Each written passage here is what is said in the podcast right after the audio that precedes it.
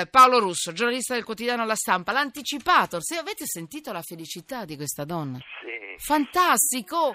Cioè io la Era un richiamerei... provvedimento atteso da parecchio tempo, in Eh effetti. sì, allora andiamo per gradi. La notizia è questa: è veramente bellissima. Se poi manterranno le loro promesse, questo ce lo dirà Paolo Russo. Dopo 15 anni sono stati rinnovati i livelli essenziali di assistenza. Devo dire che il Presidente del Consiglio Paolo Gentiloni ha firmato il via libera a questi nuovi livelli essenziali di assistenza proprio, mh, credo, in clinica, è vero, al Gemelli. Sì, sì, era il Gemelli, sì. L'ha fatto, vabbè, eh, ci ha fatto questo regalo. Attenzione, è un diritto, però dopo 15 anni sembra un regalo come, come la neve che scende. eh. Spieghiamo innanzitutto per Paolo. non è proprio addetto ai lavori cosa Che sono. cosa sono questi LEA? Praticamente è l'enorme librone fatto di oltre 6.000 prestazioni che lo Stato dovrebbe garantire, prestazioni sanitarie chiaramente, che lo Stato dovrebbe garantire eh, gratuitamente o al massimo col pagamento dei ticket a tutti i cittadini. E questo librone si è arricchito di parecchie cose nuove e importanti. I vaccini di cui avete parlato prima perché sono proprio dentro i nuovi livelli essenziali di assistenza e poi ci sono cose importanti come per esempio le cure gratuite per 110 nuove malattie rare che ora saranno appunto a carico dello Stato, poi l'epidurale anche per le donne che partoriscono naturalmente, gli screening neonatali, eh, le vaccinazioni appunto come abbiamo detto per varicella, pneumococco, meningococco e papillomavirus, eh, però ci sono anche poi molti ausili eh, per, per le persone disabili come gli apparecchi acustici ad esempio per chi ha seri problemi di udito e che costano altrimenti non poco, eh, le barelle per la doccia, le carrozzine con sistemi eh, moderni di movimento, gli scooter a quattro ruote, insomma molte, eh, molte cose. E poi anche l'esenzione dai ticket per alcune patologie gravi come la, la broncopneumopatia cronica costruttiva, il reni policistico, l'endometriosi, eh, però c'è anche uno stop alle analisi inutili, quelle fatte un po' alla cieca, senza verificare prima se ce ne sia effettivamente, effettivamente bisogno. Eh, ora Bisogna però vedere se eh, diciamo, eh, questo librone delle prestazioni sanitarie gratuite eh, diventi realtà, sia realtà o non eh, diventi poi alla fine un libro dei sogni. eh. Eh, sì, sì. Questo E di perché? perché? Perché insomma, ci credi e non ci credi, insomma, che tutto Ma questo no, verrà eh, realizzato Quella è forza. legge, quindi va applicata. Il problema Ci diranno non ci sono i soldi? senso, Ecco, lo vediamo sapevo. tutti, le, Eh, le- sapevo. le nuove cure costano sempre di più, costano i robot chirurgici che sono poi rimasti fuori dalla porta delle nostre sale operatorie, costano tantissimo nuovi farmaci, abbiamo visto come, cosa è successo per quelli anti-epatite C, no? Eh, cioè, oggi come oggi lo Stato può permetterseli eh, di passarli gratuitamente solamente ai malati più gravi, gli altri devono aspettare di aggravarsi, di rischiare la propria vita per avere una terapia che è un salvavita, eh, eh, ci sono problemi anche di natura etica seria che si pongono, quindi bisogna capire se con queste poche risorse che abbiamo riusciamo a garantire ancora questa universalità che poi sarebbe il tutto gratis a tutto. Forse il sistema un po' va rivisto.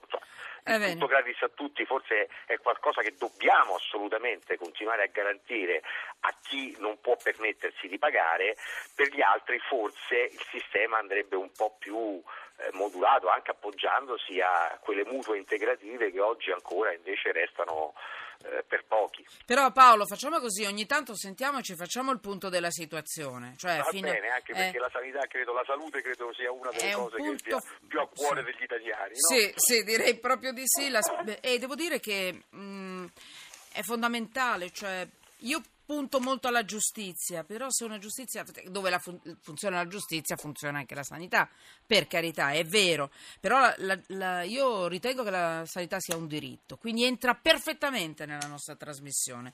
Mm. Eh, e poi giustizia pa- e sanità non sono due cose Eh, che, no. che marcino tanto distanti di tra no. loro, perché se c'è giustizia c'è meno corruzione in sanità abbiamo più soldi per da spendere bene per le cure. Anche, anche. Senti Paolo, non ti fermi mai, eh? Sei uno... Eh. eh, oggi c'è una tua pagina bellissima sul quotidiano La Stampa, visto che tu sei un giornalista della Sì, Stampa, sì. una tua inchiesta mh, denuncia molto importante. Emergenza sangue in mezza Italia. Sì. Dimmi di che cosa si tratta in due parole. Ma, Visto, eh, eh. E poi se ci dai anche diciamo, delle c'è istruzioni per l'uso, se fattori- possiamo dare una mano. contingenti, da un lato eh, l'influenza che quest'anno ha picchiato particolarmente duro, dall'altro l'ondata di gelo che ha reso diciamo, impercorribili parecchie strade d'Italia. Fatto è che parecchi di quei quasi 2 milioni di donatori eh, che in Italia appunto danno il loro sangue per, eh, per- per consentire tanti interventi chirurgici sono dovuti rimanere a casa e quindi il sangue manca. Eh, L'Istituto Superiore di Sanità dice che in questo momento mancano 2600 sacche di plasma e che la situazione è grave soprattutto in, in nove regioni d'Italia, ma insomma il problema ora si era esteso un po', un po' in tutte le regioni. Eh, quindi l'invito ovviamente è quello a, a donare il sangue, a farsi sotto, Sì. eh, anche perché gli italiani, insomma, quando si tratta di, di- di- di dover eh, dimostrare la loro solidarietà, senso di solidarietà, non sono secondi a nessuno, diciamo. Ecco, non solo gli italiani, scusa, io sto vedendo sempre dai miei soliti monitor, le mie finestre all'esterno. Prima ho parlato in maniera su, poetica, come posso saper fare io, cioè, quindi non lo so fare, però della neve, delle situazioni atmosferiche. Ho visto, eh, insomma, un migrante che cercava di mangiare un, piatto di, di- di- sembravano delle fettuccine calde, Mm. in mezzo alla neve eh, coperto da cose strane in testa, una coperta, era una, una situazione di disperazione. E- ed è vero, il freddo rende difficili le condizioni di sopravvivenza sulla rotta balcanica, però c'è una cosa, un- una piccola notizia bella che, della- che tu hai evidenziato nel tuo pezzo, o forse no, è nella documentazione, nelle mille pagine che ho letto in questi, prima di andare in onda. Beh, ci sono stati dei migranti che hanno donato il sangue. Hanno donato il loro sangue in, in- tanti. C'è una foto con quattro, migra- quattro migranti. Hanno sentito, hanno capito che c'era bisogno di sangue e l'hanno fatto. Guardate, è una piccola cosa, non vuol dire niente, non incominciate a dirmi fate, portateli a casa tua a donare il sangue, non vuol dire niente. Però è un bel segno, un piccolo gesto. Li vedevo lì mangiare in mezzo alla neve, disperati perché c'è un problema sulla rotta balcanica, ci sono delle condizioni terribili per questi migranti. Allora ecco, volevo solo dirvi che insomma a volte arrivano dei segnali belli anche dai medici, i nostri medici, che per esempio l'altro giorno ho letto In Lombardia certo, hanno donato hanno- il sangue personalmente. Sì. Come no? E quindi, eh, senti, ultima battuta, ma quando si dona il sangue dobbiamo stare tranquilli, il sangue viene verificato, cioè Sì, ti danno sì, quello ormai- che è di tantissimi verificato. anni, tanti- Mm. si Mm. fanno tutti i eh. test contro qualsiasi tipo di malattia infettiva, Ecco. poi bisogna essere a posto con la pressione arteriosa, le Sì, pulsazioni. no, però non è che prendono il sangue dal migrante, dal medico, prendono, stricche e te lo ficcano nel, nel No, tuo, nelle tue vene. Non è così. Viene, viene- viene testato. Ecco, Quindi viene testato, tenuto lì, pericoli verif- di controllato. come purtroppo ci sono stati in passato, ormai sono scongiurati. Va bene, senti, davvero grazie. Va eh? bene, Davvero tutti, grazie. Buon lavoro Paolo Russo. Grazie, Lavora grazie. tanto che ce n'è bisogno. Domani esce una pagina sul mio giornale su, appunto sui vaccini, quindi... Bello, ci sentiremo forse lunedì.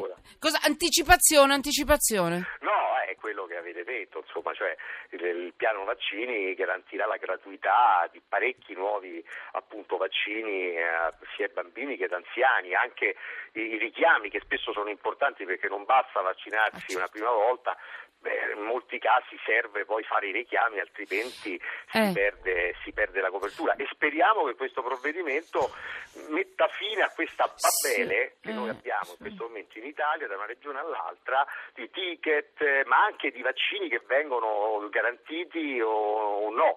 Oggi purtroppo regione che vai, vaccino che trovi e questo piano dovrebbe Eh, rendere la eh. situazione più uniforme. Ultima si cosa che ti vorrei chiedere, da quando scatterà tutto questo piano? Cioè, non- piano vaccini già da subito. No, questo piano bellissimo. La prossima settimana ci dovrebbe essere il via libera, no, anzi ci dovrebbe Eh. essere, è stato annunciato il via Eh. libera Eh. la conferenza Stato-Regione, giovedì della prossima settimana, io credo che entro fine mese... I livelli essenziali essere- di assistenza, ricordateveli, eh. LEA, partiranno quindi fine mese?